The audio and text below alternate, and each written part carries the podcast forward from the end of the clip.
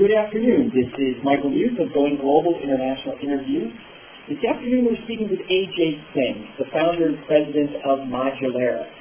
You can learn more about Modularis either at modularis.com or accelerating.net.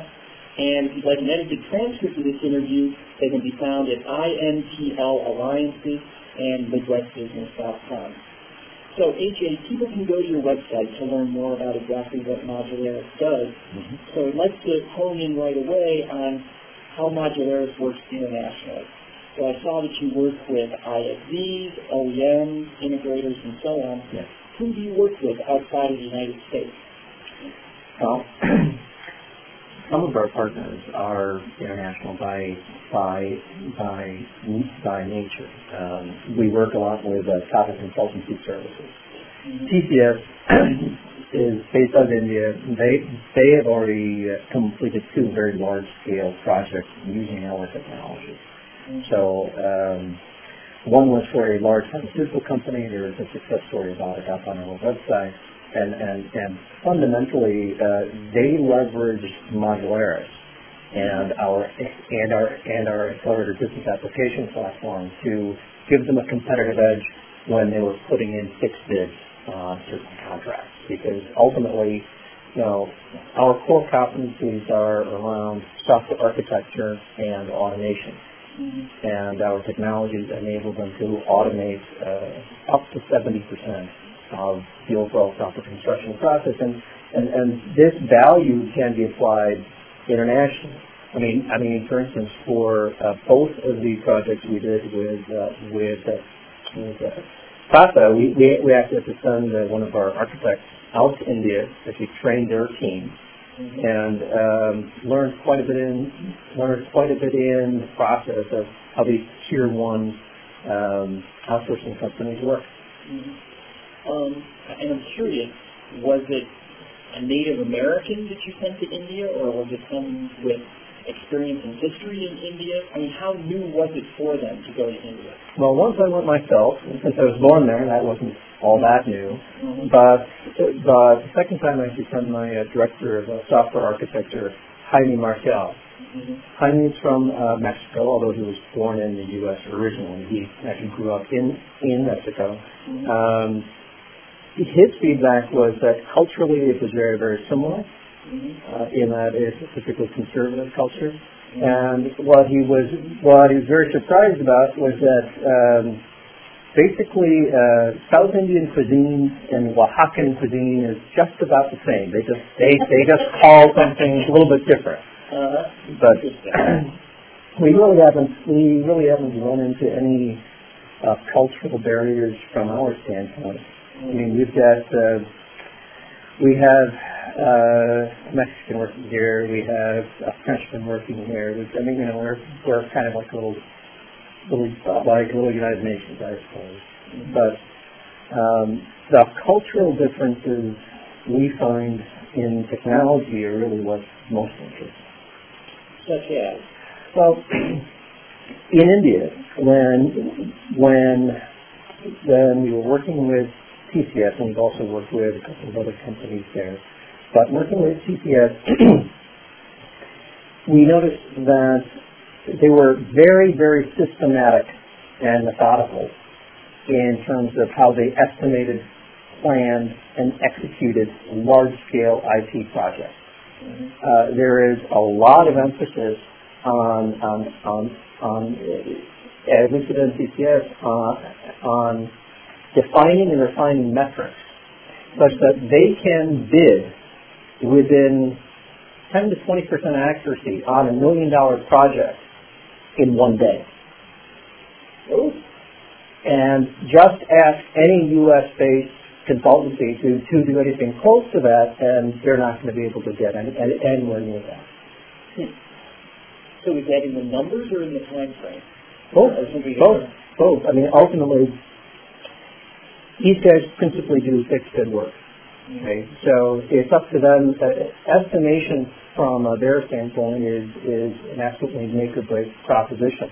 Mhm. So they have they have refined their their entire process down to a down to a T. That's not to say that it can't be more efficient or more effective. And that's not to say that they don't have release valves in Yeah, there. I would think that they have to add Well- something to work in some, variability somehow. And they do, and they do, but it, it, it, it's very interesting because culturally they look at, say, a software development project as a straightforward engineering effort.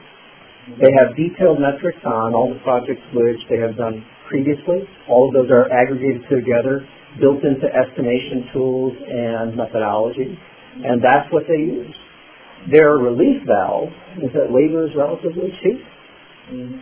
And and and uh, so of course they have a few things, but but they care more about, from my perspective, the culture in India, uh, uh, especially with these uh, especially with these tier one outsourcers, is that they they are absolutely focused on the metrics and they treat this as truly an engineering problem, a management problem or challenge. Whereas here in the U.S., um, I mean, technology is often put before the needs of the business. In India, it, it is exactly the opposite, and, and, and from a number of people who I've talked to, uh, it's, it's exactly the it is exactly the opposite in most parts of uh, the world, other than the U.S. Here, very much, I mean, it's a cart that's put before a horse. I've seen it myself many times. You know, I uh, in a former life, in a former life, uh, uh, I was a chief architect. I was a chief software architect at a uh, at a dot com startup, and we just finished a large scale Microsoft based implementation for an online uh, B2B exchange. It was all based on Microsoft technologies. It was successful. It was being adopted, and um, now this isn't a dot com heyday, right? uh, new VP of engineering came in and and I, I I'm not kidding. He said, you know, I think we should move everything to Java because I hear it's really hot right now. And that was justification for spending millions of dollars uh, changing the underlying technology, not for any business reasons, but just that things were hot. So that was probably the, worst example of, of this culture gone awry that, that, that I, that I had run across. Since then, you know, cooler heads have prevailed in many cases, but there are still decidedly different cultures, uh, e- even here in the U.S., in terms of how IT is actually treated. What, what gets put, what, what gets put first, either the business or the technology. Now, cultures are very different for, say, independent software vendors for whom software development is a profit center versus um, internal corporate IT shops for who, for, for, for, for whom software development is simply a cost center. Mm-hmm. So, So how, how does that impact the culture in today's environment? well, it impacts it impacted greatly. I mean, for instance, um, a corporate IT developer is is often has the position of being a superhero, right? Whenever something goes wrong, um, he's he he's able to whip something together and solve the problem. And after doing that several times, I mean, he he achieves that kind of superhero status. I know because you know I kind of grew up there also, so so I were a superstar. well a long, a long time ago, and then all due humility. well, it's it's but but you see that's part of the culture, and and, and you find more of that on the Microsoft side of the camp than on the Java side. Of the camp. Hmm. I mean, why do you think that is? Well, it it I think it kind of comes down to the tools and technologies. I mean, Microsoft changed the whole changed the entire game when they came out with Visual Basic. Hmm. Microsoft, ever since then, has always been focused on making it easier to write software. Drag and drop, you know, you don't need to do that much coding. And it, their focus was actually bringing programming and the productivity typically associated with it to to anybody and and everybody. Mm-hmm. And because it was available and it was pretty cheap and you could learn it kind of on your own, the culture that actually grew up around the Microsoft technologies was one of you know, what I call code slingers. Uh, folks who, you know, were, were helping their organizations solve problems. They were doing it largely individually. And uh, they, uh, they would see a challenge, they would see some bit of inefficiency, and they would think, you know what, I know, I know how to write a little application that'll fix that up. And that's how things get started. And I mean, So we're kind of like Wild West gunslingers. it is. It is. I mean, and, and again, I went through all that too. So I mean, I went through all of those phases. But that that kind of culture still largely pervades large parts of of of IT here in the U.S. And um, when when you start tackling larger and larger projects, however, okay, that's when things change quite a bit. And so that's why you know in in in internal corporate IT departments you have more you have smaller teams, you have more individually developed solutions simply because a business had a challenge. Uh, a techie raises uh, raises hand and says, you know what, I think I can do that. Management said, okay, go do it. They didn't care about anything else. Right? And certainly a need for that. That's certainly valuable.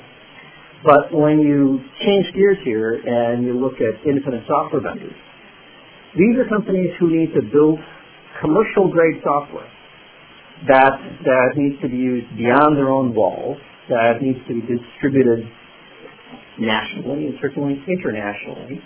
Right. Replicable, replicable, it needs to be scalable. Correct. You know, blah, blah, blah. And it needs to be it needs to be packaged. There needs to be a clear upgrade path for all of their customers. Right. You need to have longevity because you can't you, you actually can't afford to be re-engineering it every two or three years. It simply costs too much money.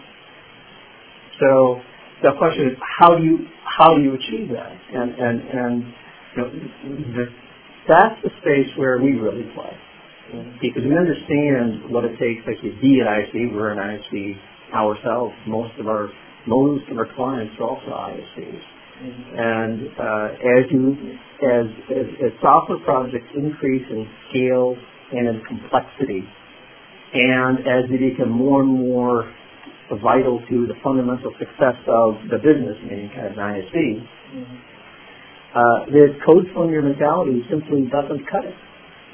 And It's interesting because I spent a couple years living and working in Germany. Mhm. I was with Deutsche Bank, Siemens, and part of what you explain about the Indian approach that leads to putting together proposals and bids and so on Yes. sounds eerily German to me, just because you know highly engineered, very structured, and so on. yes, And in a lot of ways, that's very German. And it's kind of interesting that it sounds like that parallel is developed in India. it has. I mean, and and and and it it's really kind of a it's a pretty simple idea. the needs of the business come before the needs of the technologists or the wants or desires of the technologists because the technologists always want to be latest, greatest, cutting edge, all of this type of thing and, and, and you know, oftentimes they get their way without enough thought being actually put into the business impact of making each of those decisions.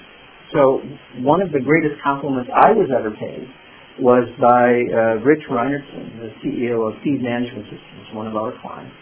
Um, one of its board members asked why he had uh, invested in Modularis and why he had, you know, uh, uh, bought into our platform and our approach. And Rich sums it up pretty simply. He said, well, as Modularis, it's business first and technology second, which to me is kind of duh, you know. but um, I mean, the other kind of angle in this is is what I see is a difference between software development and software engineering. Okay. Those two are often used interchangeably. Mhm. Um, I was trained as a mechanical engineer, Mhm. right? and uh, most software developers were trained as computer scientists. Right? So if you look back at, at, at, at just the thought process that an engineer goes through, say an engineer is tasked with uh, building a new device, It could be a cell phone or it could be a piece of software. First thing is he's the first thing he needs to know is okay, what are my parameters? What's my budget? How how much does it need to weigh? What are the features that it has to have? Right. Once you have those overall parameters, you, you go through a design phase and you try out different designs and, and you try to come up with you you try to come up with a design which is optimized or strikes the right balance between features, functions, cost. Uh, there's a concept in mechanical engineering called um, DFM, design for manufacturability. So when you're designing something, you know, it's a device with a cover. So yeah, do you want to put 32 screws in it to hold it together, or you just want to have four? The question is, well, you know, four is going to be better because it'll be cheaper. It'll be easier to manufacture, right? The same type of thought process can be applied to software.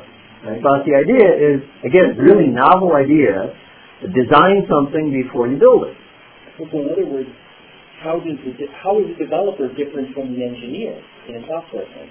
A developer, and, and, and now I see this culture changing slowly, right? Mm-hmm. But a developer is much more a developer wants to jump immediately in, in, in, in many cases. I'm not going to say everybody, right? But it, but but too often a developer wants to jump from a whiteboard straight straight to the keyboard. So if the manager draws out a problem on a whiteboard, and and developer gets up there, maybe he does a little sketch or something like that, then he says, you know what, I know how to do this. I'm going to go do it, mm-hmm. and then he cranks out a bunch of code. Mm-hmm and he tries it.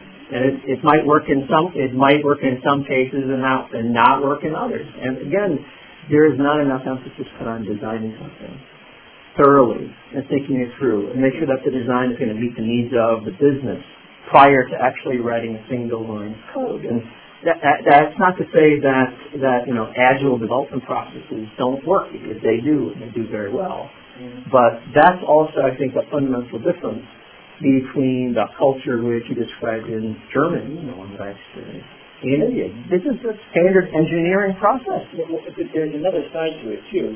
And in India, I think it's true somewhat, and, and somewhat in Germany as well. I think those cultures are lauded for their consistency, growth, and so on, However, they're not as well respected for their creativity. Or their innovation. Or their innovation. Yes. So where does that come together with this to create better solutions? In other words, will we never see anything revolutionary? Is it always going to be incrementally evolutionary? Well, I think that's a question of perspective.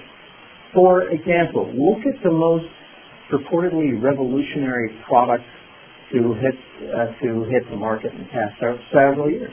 The iPhone, right? I mean, that's groundbreaking, right? Apple has made a Apple has made a name for itself in in, in really having every aspect of design and implementation of the hardware and software, everything be driven by the end user experience they want their customers to to have, which is makes a lot of sense, doesn't it? Now, I used to work at Motorola. I, I still have many friends who are still there. They have survived most of the layoffs, although some of my family hasn't. But um, the interesting thing is that the, if, if you look at the core technologies, the form factor, the touch screen, the haptic feedback, the user interface, these are all bits and pieces which a Motorola already has. They they have they had they had the technology, the actual pieces. What they did not have is the is the vision or the drive or the will to put it together in such a way. So it, so in that sense, is the iPhone revolutionary or evolutionary? I think it can be argued both ways. And I've heard stories where an iPhone or or something very similar to the iPhone was developed in China for the Chinese market and was never brought to market and simply tabled for whatever reasons. I don't know. But, I mean, if things like that happen, it's a shame for the marketplace they don't come to market soon. Right, but, but because you see, this is nothing new. I mean, this happened. This happened in Xerox PARC with with the mouse. I worked for Xerox and they were developing That's that. right. And then and boss show me at a PC at a secret lab. Well, I mean, you know, so if anyone can have an idea. The question is, can you, you need somebody with a breadth of vision and sufficient discipline to refine it, to get it to market, and at the end of the day, make money off of it. That's, how everything is measured. And, and again, you know, I think one thing which, which kind of, um, well, I like to think separates us from our competition is, is really how we're measured. How we measure ourselves and how our clients measure us. And, and it's, it's, it's also very different from how Microsoft, say, measures itself.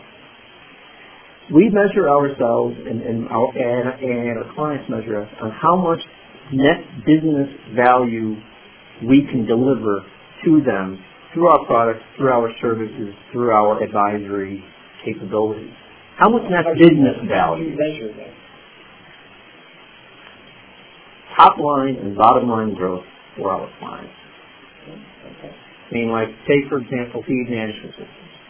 When FMS engaged with us, uh, they had a set of legacy technologies which were limiting them to just the feed manufacturing vertical, just in North America. Okay? Um, And excuse me, Sure. how or why was their technology limiting them in that, that Well, way?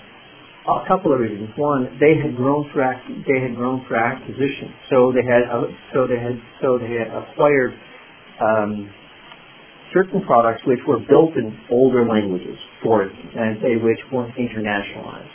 Their their um, uh, one of their legacy systems, quote unquote legacy systems, actually built inside of Microsoft Great Plains. Great Plains was limited to North America.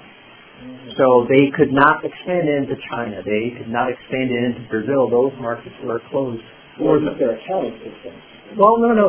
Uh, they actually leveraged Great Plains as a development platform, not just for the piece. Oh, okay. So it was a custom manufacturing solution. Mhm. And they, they, they, they wanted to be rid of those limitations. So one, they wanted to move into other, they wanted to be able to sell into other geographic regions. Okay, so obviously, obviously huge, huge, huge agricultural markets in China, in Russia, and in and in Brazil, for instance. Right. Other thing that they want to do is, you know, that they already pretty much conquered the feed manufacturing market. They had captured over 70% market share. So uh, they were capped in terms of their overall growth potential. But the, uh, their core capabilities their core capabilities could be readily applied to other parallel vertical markets, such as flour manufacturing, such as ethanol manufacturing. However, their, their existing technology set, their existing product suite, uh, was very specific to feed manufacturing. So again, they were limited just to that one market. So when we engaged with them, again, almost two years ago now, they actually laid out a two-year technology roadmap to, to actually free them from those limitations. And, and uh, they just released uh, uh, uh, the first version of their new platform, which allows them to not only go into new ge- geographical markets and the feed industry, but also license a platform to partners who can then take it into other vertical markets too. and they're already doing that. So, so you know, um, that's the other kind of international impact that we've had on some of our clients. Gotcha. Well, now, and, and you talk about Microsoft a bit, Mhm. and I know that you're heavily involved with .NET and so on. Yes. But I also know that as a platform, there are others out there in other parts of the world are looking at them. So, for Absolutely. example, how does .NET face off against Linux, which is, is getting more popular in other parts of the world? Without a doubt, it certainly is. I mean, there are Linux itself is just the operating system, but I mean, it's it's it's what's at the heart of is what's at the heart of uh, Mac OS. towards And, right, and, right, and, and oftentimes you know, the development camp can be divided into two camps, the Microsoft camp and the anti-Microsoft camp, right? And, and the quote-unquote anti-Microsoft camp is really all about open source, open source servers, open source development technologies, et cetera, et cetera. Um, they have their place, and they are certainly providing good competition and a good impetus to keep Microsoft innovating. Um, so basically, the, the two main camps now are Java, right, and and and then there was .NET. The from a technology perspective, .NET and and Microsoft's development tools are by far vastly superior to that in other technologies.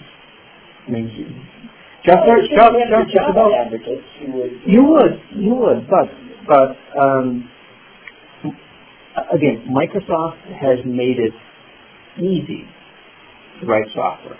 They've been doing that for over 10 years, starting with, starting with VB and now, and now, and now into .NET. And, um, the way that they're able to compete is fundamentally, if you think about it, Microsoft has a product, right? They have they have Windows, they have SQL Server, they have their entire platform, they have .NET, they have Visual Studio. These are commercial products. You can, uh, uh, if, if anything goes wrong, they can provide support for all of those products. And they're also constantly working on, on, on trying to make them work better together, obviously to sell more licenses, right? Because that's, that's how they measure themselves, which, and separate conversation we can have about that. But um, uh, on the open source side, fine. Uh, you build something in in any in any open source product, whether it be Ruby on Rails, which is a really really neat tool, right? Or or or or Java or or uh, Linux, and something goes wrong. Where do you go for support? Well, you can buy support from certain companies like Red Hat, and, and you and you can pay for consultants who can maybe give you some support. But but the interesting com- the interesting competition here is Microsoft, which is focused, which is which is coming from a product centric view, right? And the open source, which is coming from a standard centric view. And what's proven itself again and again is when you put an open source standard, which by the way, nobody fully implements any of these standards. Everyone has their own little flavors of it. Yeah, it is very, it is very, very fluid.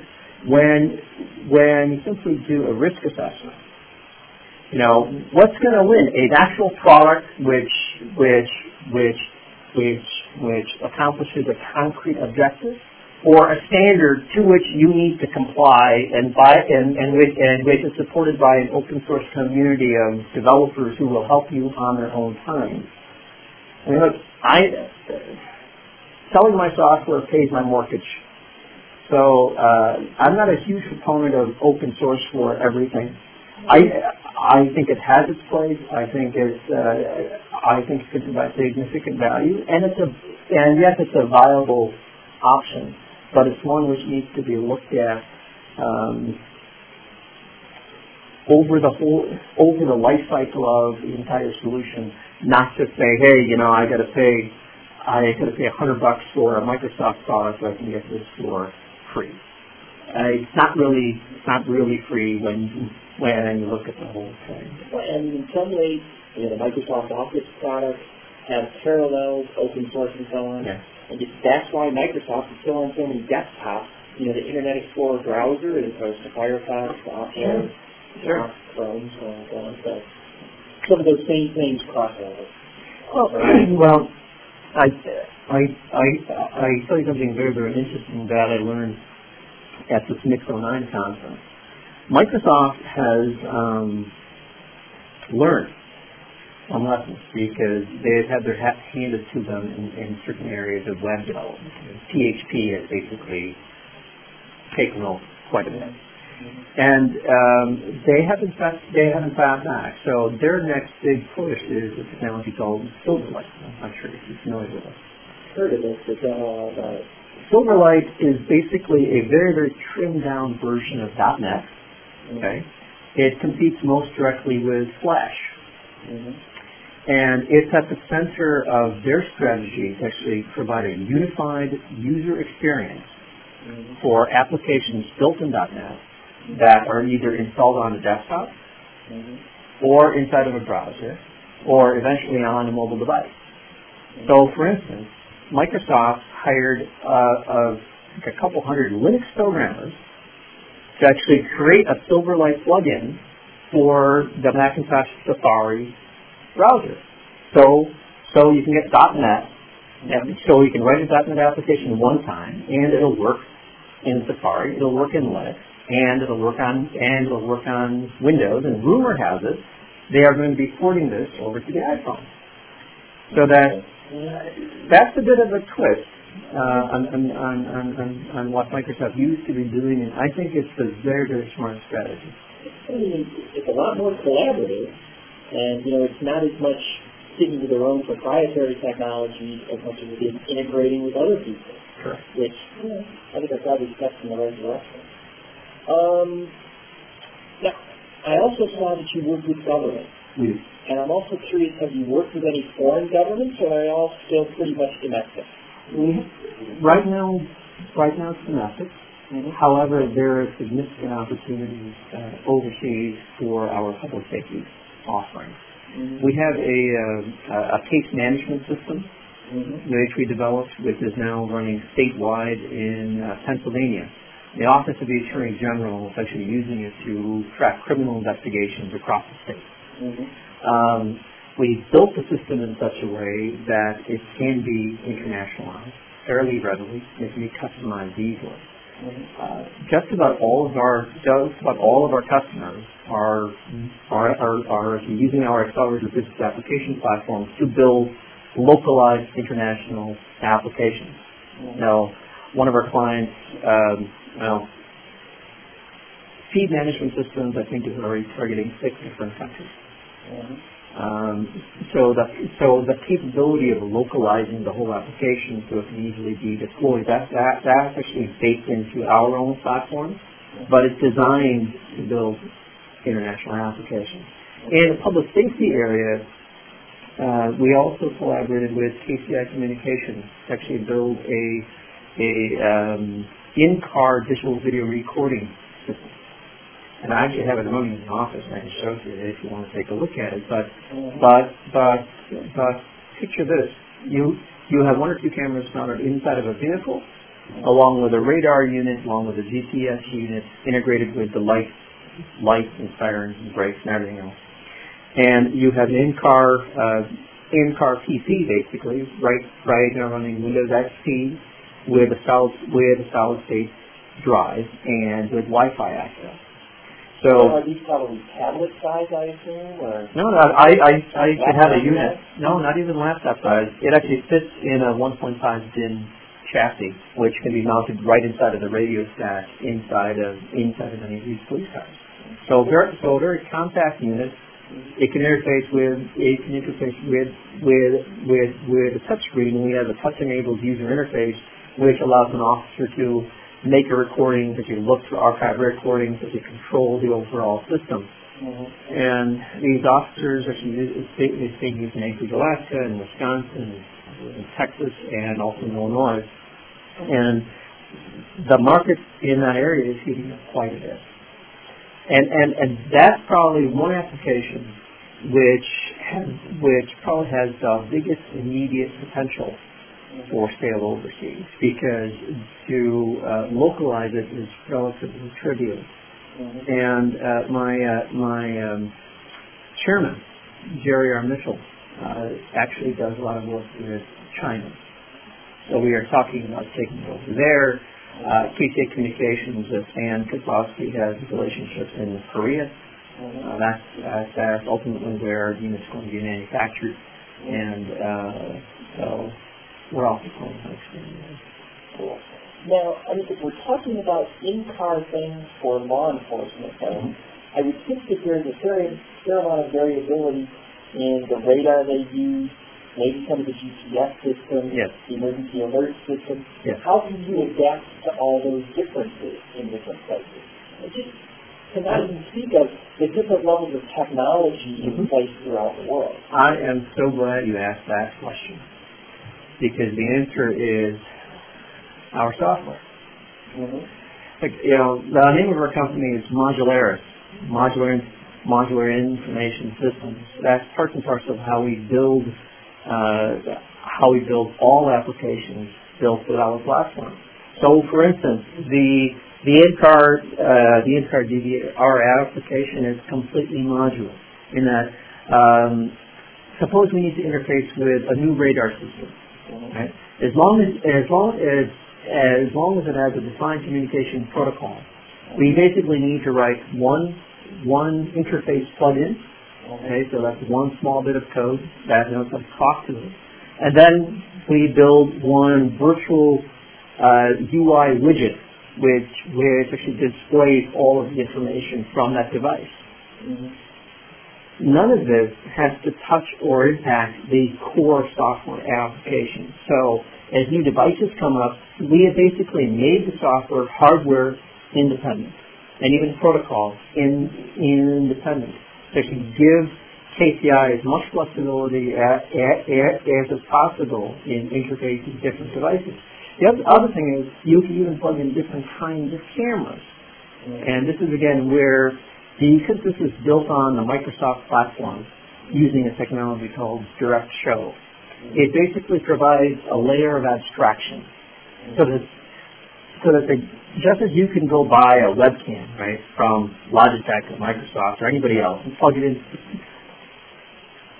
plug it into your PC and largely know that it's going to work, right? We use that same type of technology in building this software. So as the cameras change, as the hardware changes, as, as the radar changes, or as needs arise in particular markets, Mm-hmm. we can very quickly adapt and, and, and, and get and get the product out there. And, and you already spoke to localization and so on. Is there anything special about modular solutions that allows you to be so flexible in internationalization, localization, and so on? It sounds like that's a strength. I'm just wondering why. It is a strength. It, it is a strength, and and localization I see in the same category as maintainability. Okay, and, and what is that? I mean, uh, in, in order to have a piece of software have a lifespan that is greater than you know the, the average, you know what the average lifespan is for software, right? Eight, 18 months. The, Right? yeah, therefore it's rewritten. Mm-hmm. Incidentally, that's also the average lifespan, to the Gartner article I read a while ago for a CIO.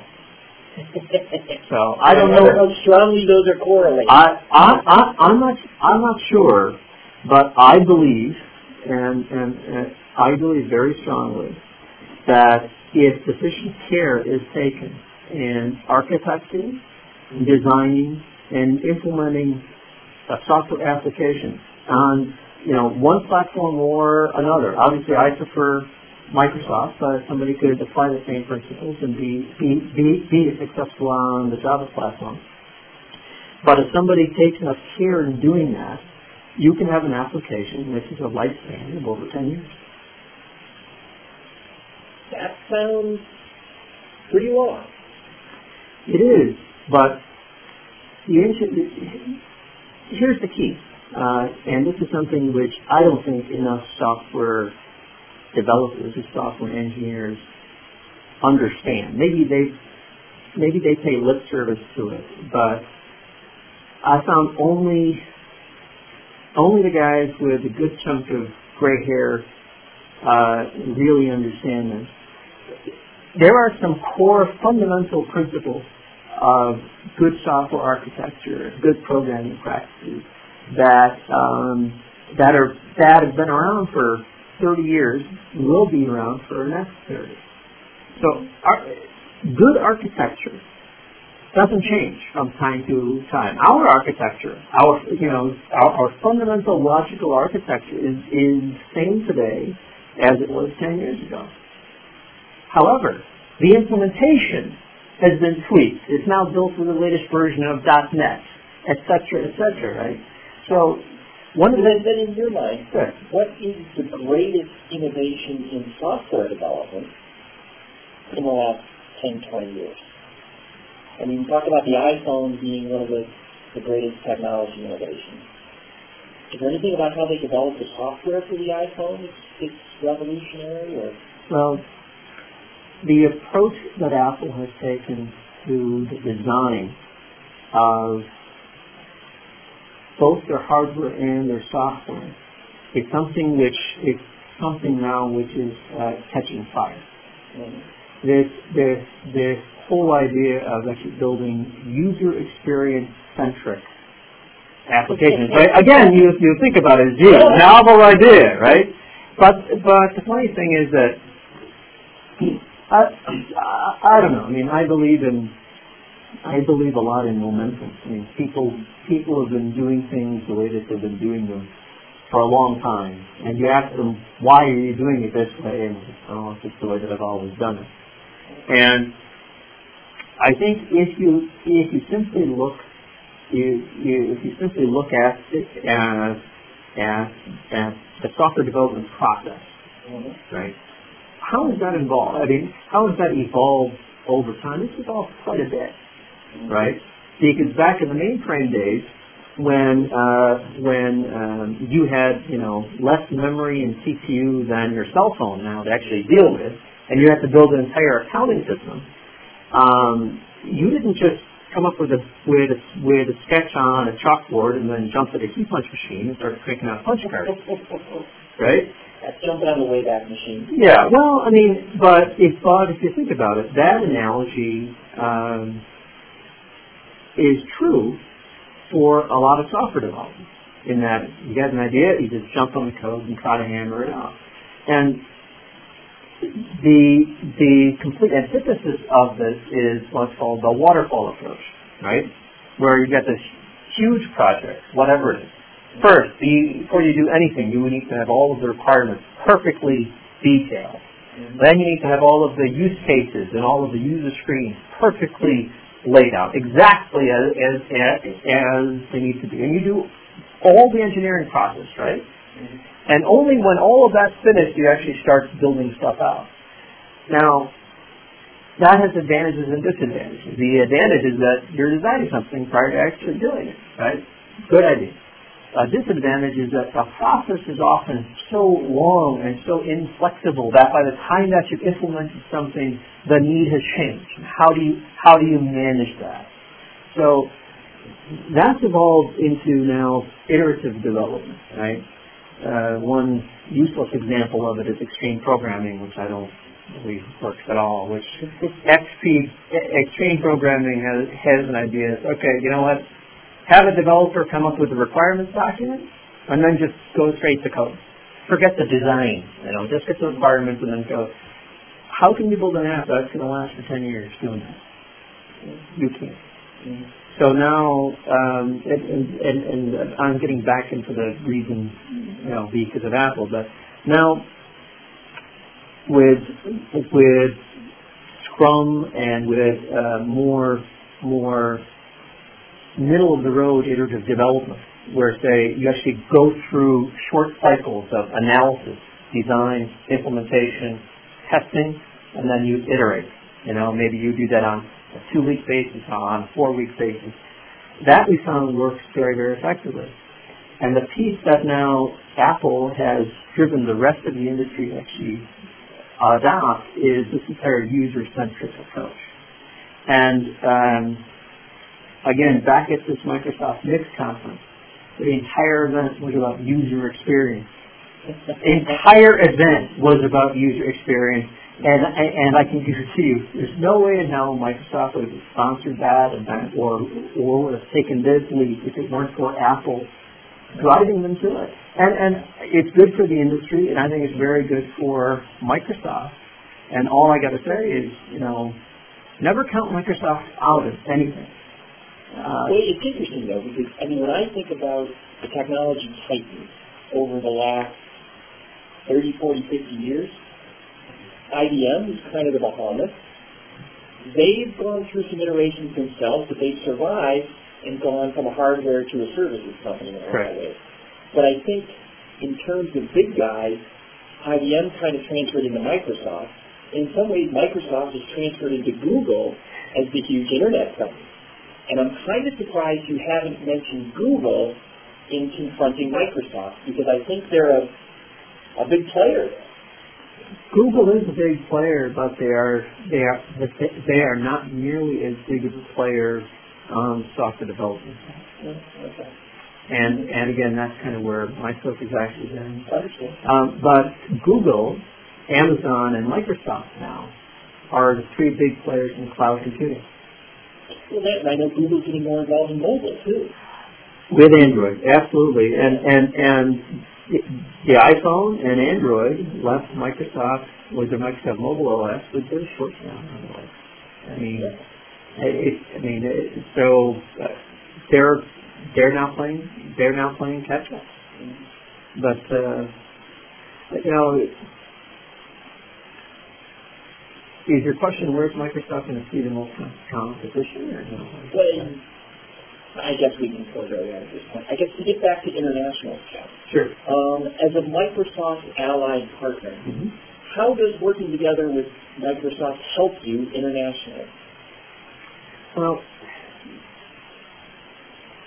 partners, Microsoft partners can engage with Microsoft in a couple of different ways.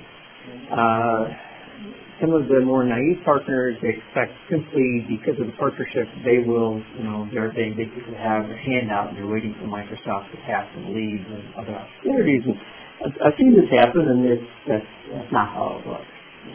Um, for for us, what's what's very very effective is actually working with with with with Microsoft's DPE team, Development Platform Evangelization. There are architect evangelists, basically software architects who have been around the block, also evangelists for the Microsoft platform.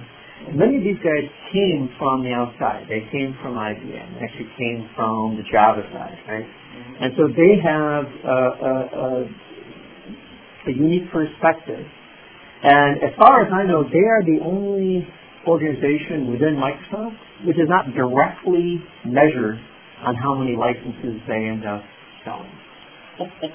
I, I, I, as far as I know, now, one thing you can always ask a, a Microsoft uh, employee is how they're measured, and they will, they, al- they always know, and 99% of the time, it's at the end of the day, it's on how many licenses they sell. Um, not the guys. The the the the the the architect evangelists who are part of the development platform evangelization group uh, are stationed all around the world. I've connected with one, uh, I'm actually talking with one out of Atlanta, one out of Denver, one out of San Jose. They also have counterparts around the globe in different in, in different regions and different countries, and they are all about promoting the Microsoft platform and uh, driving value to to the end customer through their partners through use of Microsoft technology. So um, the best way for us to leverage our Microsoft relationship to actually penetrate further overseas, I believe is through the DPE organization. You know, you can also tap into various programs from uh, Microsoft Marketing, uh, where um, they have some programs where they can assist you with creating marketing collateral and getting your name out there more. But again, you know, that's like like like with anything else. Uh, you will only get out of the relationship what you put into it.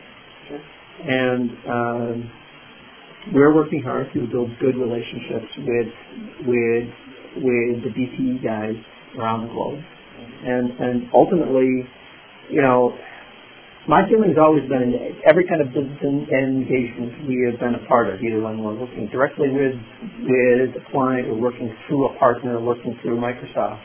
At the end of the day, if you can deliver significant value to the end user of whatever solution you actually build, if you can solve their business problem, the, the rest of the value chain takes care of itself.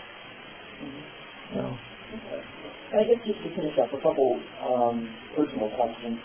Um, you mentioned that you were born in India. Mhm. Um, I'm not sure what your language capabilities are. I mean, how has that experience helped you in doing international business here? Well, my being from India probably should have helped me more than it has. Uh, I, there are a lot more Indians here in the United States these days, too. There are. There, there, there, there are. Uh, I, I, I came here when I was six years old. Uh, could already speak English. My second grade teacher told me that I spoke better English than most of the most of the kids who, who were born here. Mhm. But I forgot how to speak Hindi in six, six months. So, so now I speak English and uh, ein bisschen Deutsch. Wunderbar, dann können wir gerne Deutsch reden. it's it's um, I don't know. I, uh, I mean, do you I feel that that helped or hurt you much at all? I think because because of my upbringing and because I I was trans trans trans transplanted between different cultures, I think that's made I think that's made me more sensitive to cultural issues with people who I deal with overseas or with immigrants who I deal with here. Um, but I uh, I I I think it's also helped me focus more in on, on, on, on what makes us all the same rather than what separates us. And the, the, the one thing that I the one thing that I do know is that it, regardless of the language, regardless of the culture, uh, you just need to remember to show respect. As long as you do that, most other things work themselves out.